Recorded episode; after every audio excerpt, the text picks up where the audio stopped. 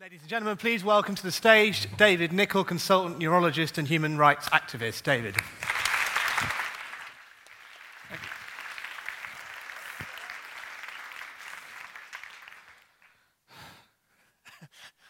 I may cry after those things. That was just incredible. Absolutely incredible. Um, you may wonder why a consultant neurologist uh, from Birmingham who's got subspecialty interests in Parkinson's disease movement disorders is going to talk about injustice? That's a good question, and you should keep asking it. I will explain. Um, I haven't got a book to sell, I haven't got a comedy tour to promote, but I have got a story to tell. Uh, in fact, I was thinking about this. Um, well, two things. Actually, the poems that was being told, uh, read earlier, I was thinking, I've never written a poem, but I did write um, a Guantanamo address, which was the precise length of the Gettysburg Address. Now, anyone who knows anything about American history you know, knows that the Gettysburg Address is 272 words. The Guardian published it. What did the editor do? He edited it. the bastard. so, a, a, curse on editors. Um, but the other thing I was going to say is this talk, I, I, I, really enjoyed Phil Hammond's talk about clangers. This is extreme clanging. Um, I'm going to take you into extreme clanging. And I was thinking about the concept of wonder and injustice. And as I say, I haven't written a book, but I think I should write one. If, if, if I was trying to think of a title, maybe it would be this The Wonder of Badness. Because uh, in a way, that's what this talk is about.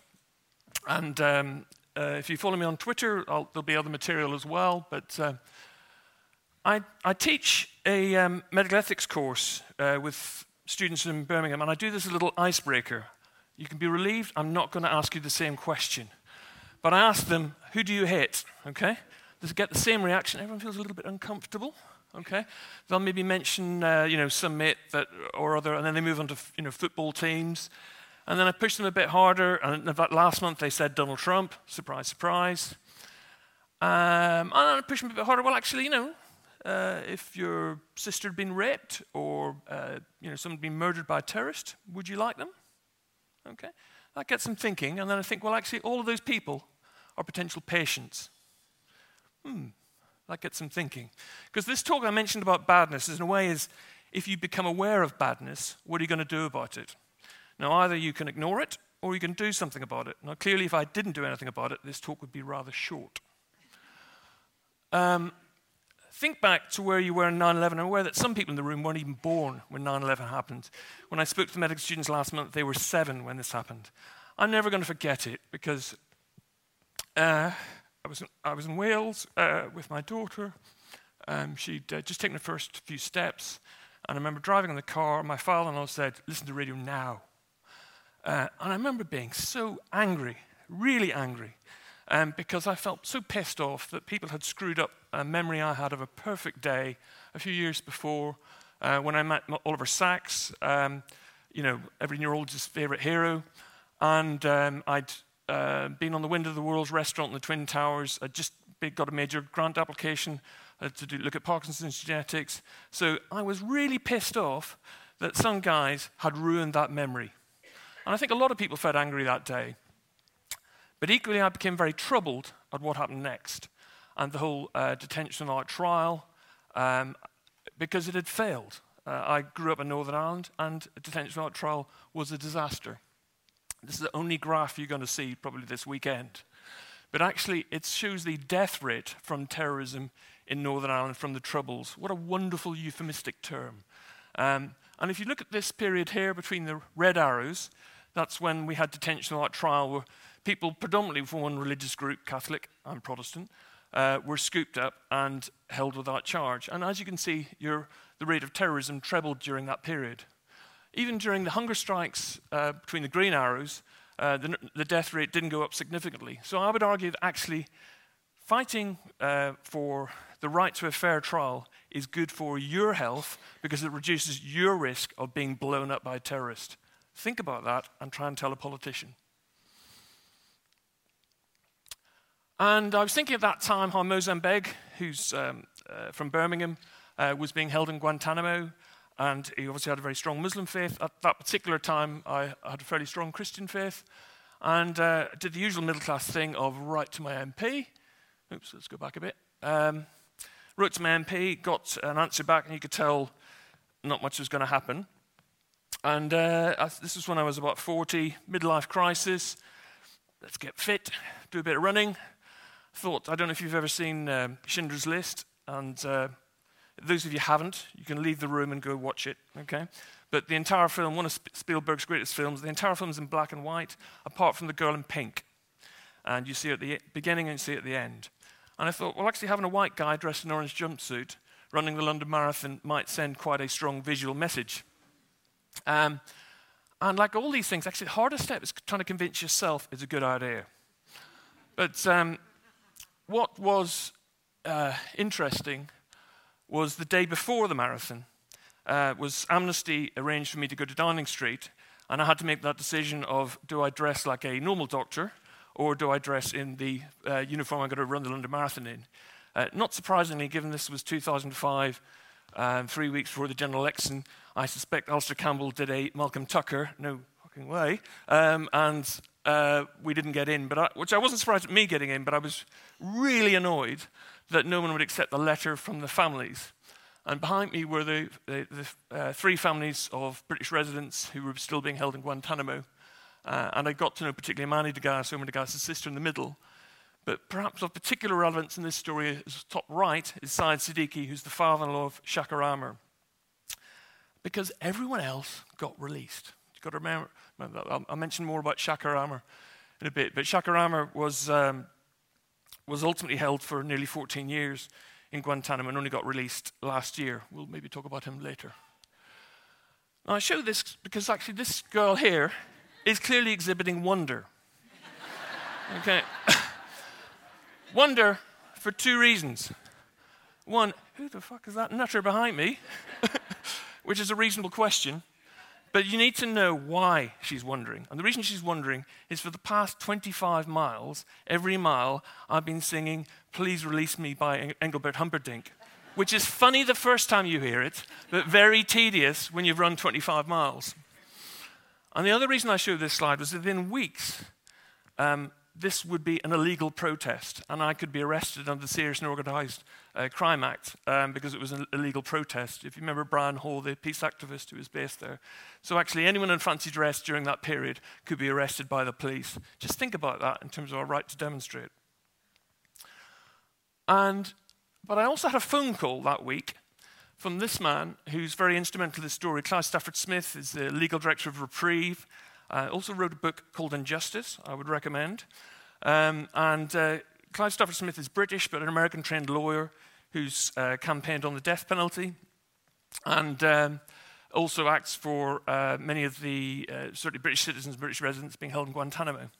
And he told me the most remarkable thing, which on the question was, Dr. Nicholl, where did you get shackles from? I said, well, they were plastic ones from B&Q. So, well, the real ones are made in Birmingham. What? um, and the real ones were made by a company called Hiatt's, um, literally, you know, three miles away from where I work. Um, and uh, I'm going to use the N word here because uh, they were known uh, to make quotes, uh, uh, nigger collars for the slave trade 200 years ago. I was just shocked that a British company was complicit in what I would argue the 21st century slave trade. So the question was having this information, what do I do about it? Well, this is what happened. I organized the first ever protest I've ever done in my life. I can honestly say I've never been so petrified in my life. I was sitting on, sitting in a, uh, in a flatbed truck, which I'd never driven before, uh, with my son in the car seat, um, with Westlands police at the end of the road, and a bunch of press. And I'm thinking, what could go wrong? And with a bunch of people I've never met before. And in fact, I drove to the end of the road, and uh, the police went, oh, Dr. Nicholl, there's a motorbike here. Do you want us to move it? Thank you. Um, the police were lovely. And um, in fact, every picture tells a story, because in fact, most of these people are lawyers, believe it or not, uh, from Reprieve. Uh, the man with the uh, hood on is actually Mark Thomas, who's a stand up comedian. And the lady on the right is actually the honourable member for Selly Oak, Lynn Jones MP. Um, so, you know, respectable establishment. But uh, Again, it's about having a conversation because I then got to know Clive and Reprieve, and someone had to bring back the inflatable palm trees to Reprieve. And that was me. So I brought the inflatable palm trees back to Reprieve's office in London. And uh, basically, Clive then told me about what was happening in Guantanamo that uh, hunger strikes were, were breaking out across Guantanamo. Hundreds of prisoners were going on hunger strike because they had been detained without charge. They had no idea what was going to happen to them. This was their only way of protesting their ongoing detention. Um, and although I was interested in um, what Clive was saying about the prisoners, I was much more interested in what the doctors were saying. Uh, and this was the affidavit from Dr. Edmondson, who's in the middle, who was the doctor in charge of uh, Guantanamo. And I was intrigued because it repeatedly kept saying the involuntary feeding was authorized to the lawful order of higher military authority. Well, that frankly didn't work at Nuremberg. Um, and also, this description of one of the patients who passed out due to hyperventilation. Now, I'm a neurologist. I have many patients that have nasogastric tubes. I can honestly say in my entire career, I've never seen anyone pass out. Clearly, to my mind, this was syncope in someone who was terrified, uh, who had not given informed consent. So I thought about this and thought, well, if I had a doctor that in my own hospital was acting in an unethical manner, what would I do about it? Well, I'd talk to them. Well, I couldn't do anything, but I could write Dr. Edmondson. So I wrote to Dr. Edmondson, and he wrote back. Uh, I suspect getting a letter from me, neurologist in Birmingham, he would be you know, more surprised, less surprised if he got a letter from Little Green Men in Mars. But he wrote back and essentially denied all the things that he'd written in his own affidavit, which is a little bit of a problem. Um, and, you know, I'm not going to read the whole thing, but I'm providing nutritional supplementation on a voluntary basis to detainees who wish to protest their confinement by not taking uh, oral nourishment, which is an amazing choice of words. And so I sent his own affidavit, not surprisingly, he didn't reply. But at that stage, I thought, actually, this is a freedom of speech issue. Um, and I was going to a neurology conference in uh, Sydney, and I was essentially collaring people in the conference. We need to write to a major US me- American medical journal and get this out. And cut a long story short, we submitted to the New England Journal of Medicine, who rejected the letter. Oh, I was pissed off when I emailed the editor of the New England Journal of Medicine and said it's a sad day when the censor's pen stretches from Camp X-ray to Boston. Um, contacted the Lancet, who published it in a, in a heartbeat. But also around that time, um, they decided to break the hunger strike. And they broke the hunger strike with this chair. I'm not making this up. If you go to restraintchair.com, you can get your own one. It's called, it's like a padded cell on wheels. It's designed by a sheriff in Iowa, um, and it is not designed for breaking hunger strikes. And essentially, these ARF teams would come in, strap people in, and the number of people on hunger strike dropped down to uh, single figures. So, as I said, um, we uh, submitted a letter to the Lancet. Um, it was interesting as a Northern Irish Protestant having this letter in the Lancet when Sinn Féin put out a press release in support of the Lancet doctors, which uh, amuses my uh, relatives. Um, and uh, it had you know, quite an impact. We had a, very proud that you know, late Oliver Sacks and others signed that letter. Uh, we could maybe in discussion talk about the people who didn't sign the letter. Um, but also around that time, I was thinking about uh, Phil's talk about Fuck It Fridays. Um, I had a Fuck It Friday moment when I was driving home from work. I was listening to the radio, and there was some US spokesman talking about the humane treatment of the hunger strikers in Guantanamo. And I thought, this is rubbish. I know it's not true. Um, and, but I, I, thought, well, I've got the affidavit here of what they do. Uh, why don't I show them what is actually done?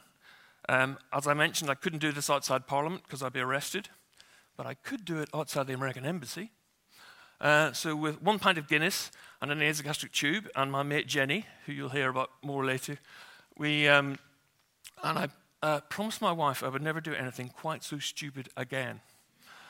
Uh, the other reason I mentioned this was that I can remember the uh, Metropolitan Police coming along and saying, Dr. Nicholl, if you do that again, could you do it a little bit quieter because you're upsetting some of the children over in the park?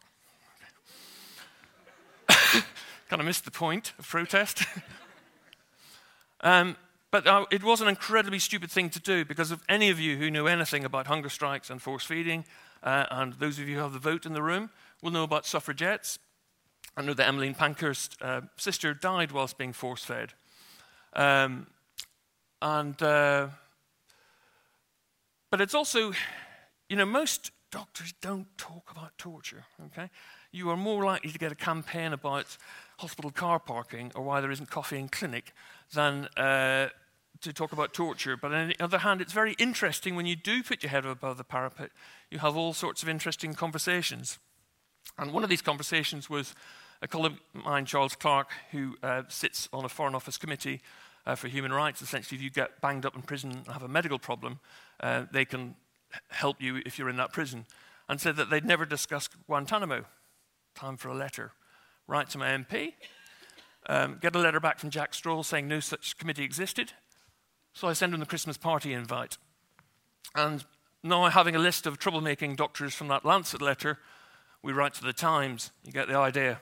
So it's basically name, shame, and embarrass is quite a good technique. Anyway, going back to Shaker Aamer, he's still being held. Okay, he's been cleared, and that, that, this was all 2005, 2006. Yet he was actually cleared for release in 2008.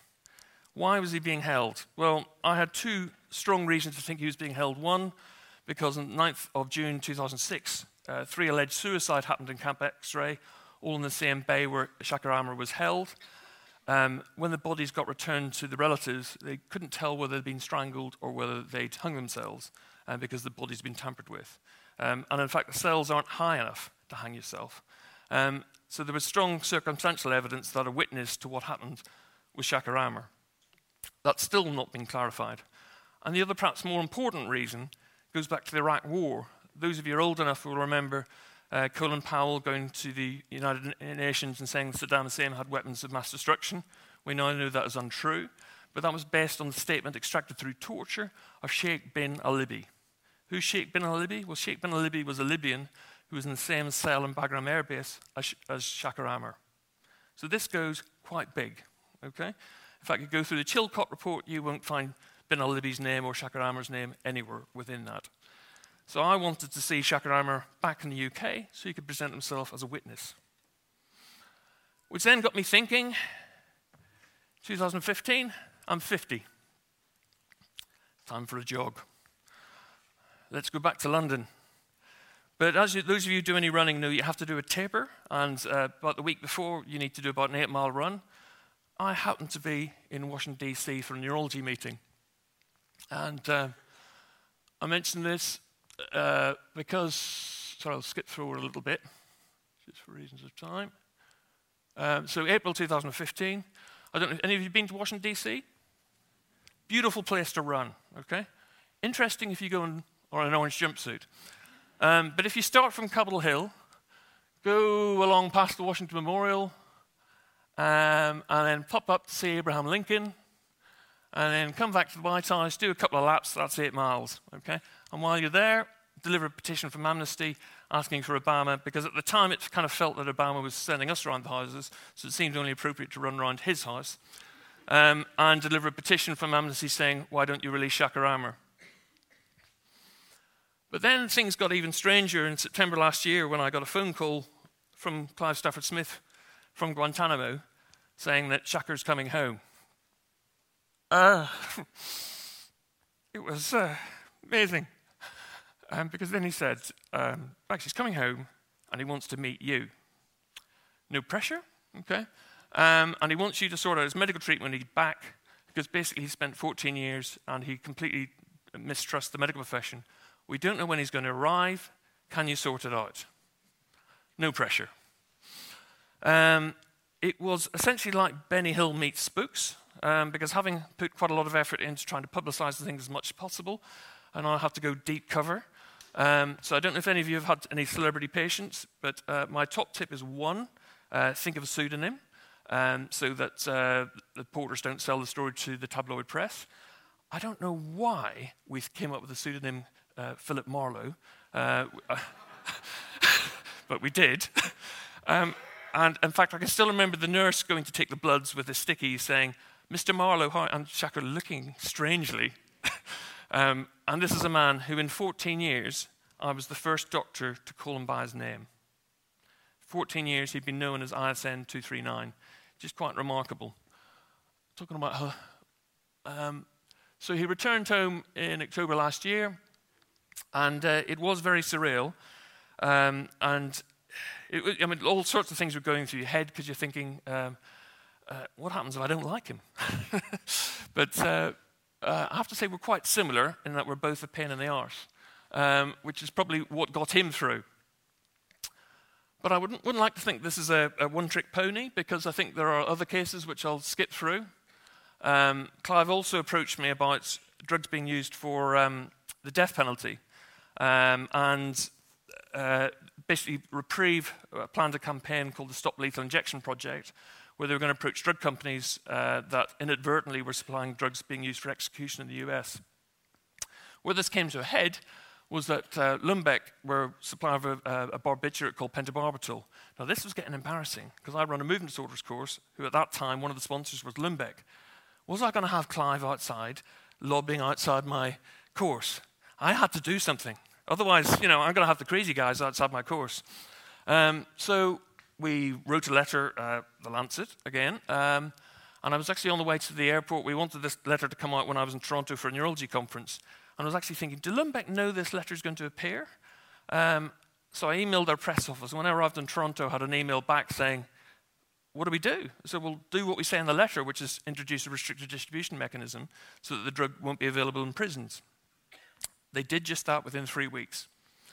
Um, and then, uh, I mean, Reprieve are brilliant. Uh, they suggested I buy some shares in Lundbeck, which I promptly did. And the next time pentobarbital was used for an execution, I took the state of Florida to court um, for abusing my share price because uh, this was impacting on my bank balance. Uh, it took the judge about as long as that to kick the case out of court, um, but it was all about putting the pressure on. Bodies. Well, I mentioned this. I'm fascinated by anatomy, and I think uh, we don't do enough postmortems. Uh, um, and uh, I got interested. I don't know if these exhibitions of uh, plastinated body parts.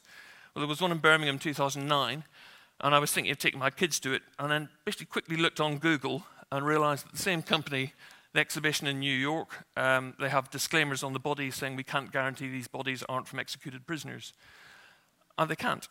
And to cut a long story short, um, we introduced the Human Tissue Act as a direct result of the Alder Hey scandal. Okay, but in fact, if I was to take a fingernail out of your uh, body uh, without your consent, I would be committing a criminal offence.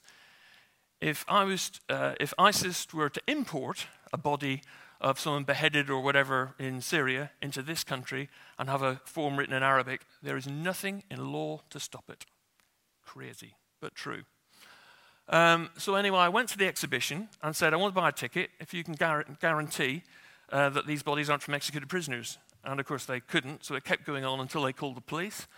And I told the police, well, actually, this is a crime scene.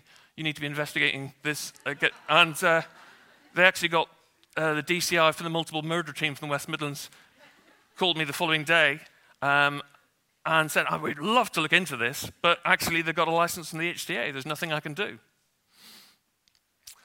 And finally, I just want to mention about the way, disturbing way in which healthcare is being criminalized. Um, this is really worrying if you're worried about patient safety, as I am. I mention this because just this week, uh, David Sellu was a surgeon who got, uh, went to prison for 50, 15 months, um, but won his appeal, basically. Um, and there, it's a really complicated case, but essentially anyone who knows anything about air, a, this is a classic case of Swiss cheese uh, multiple system problems, basically. But the CPS started to stick the blame on one person. He got convicted, went to prison for 15 months. Um, very troubling, and very troubling for because I think the CPS are taking a much more aggressive view on other cases. Um, I mentioned I'm obsessed about clinical skills. Well, this is a cheap ophthalmoscope, okay? And I know, because I've done studies on this, that when neurology NAD gets written in the notes, it actually means not actually done. And that troubles me. Uh, so I've done quite a lot of effort to try and encourage my colleagues to examine the eyes. So I became very troubled when, I mean, it's a very tragic case of a child who dropped dead, um, but the last healthcare worker to see them was an optometrist four months before. There are lots of system problems, but to cut a long story short, she got convicted of gross negligence and manslaughter and got suspended sentence. Um, I am now having to redact patient safety talks I've given as a result of this case because I would be worried the CPS might grab my computer and try and convict some of the cases involved, even though they're in the public domain. So I'm going to hold there in terms of questions, but I want to just, I'm going to leave that up because um, bear in mind, President Assad is a doctor. um, so, not all things in healthcare are good. And uh, I would encourage you to look at Doctors Under Fire um, because, you know, just this weekend uh, we've had, you know, hospital, bad things happen in the NHS, but I don't think any of us are going to get a barrel bomb on our hospitals or clinics this week. I'm happy to take questions.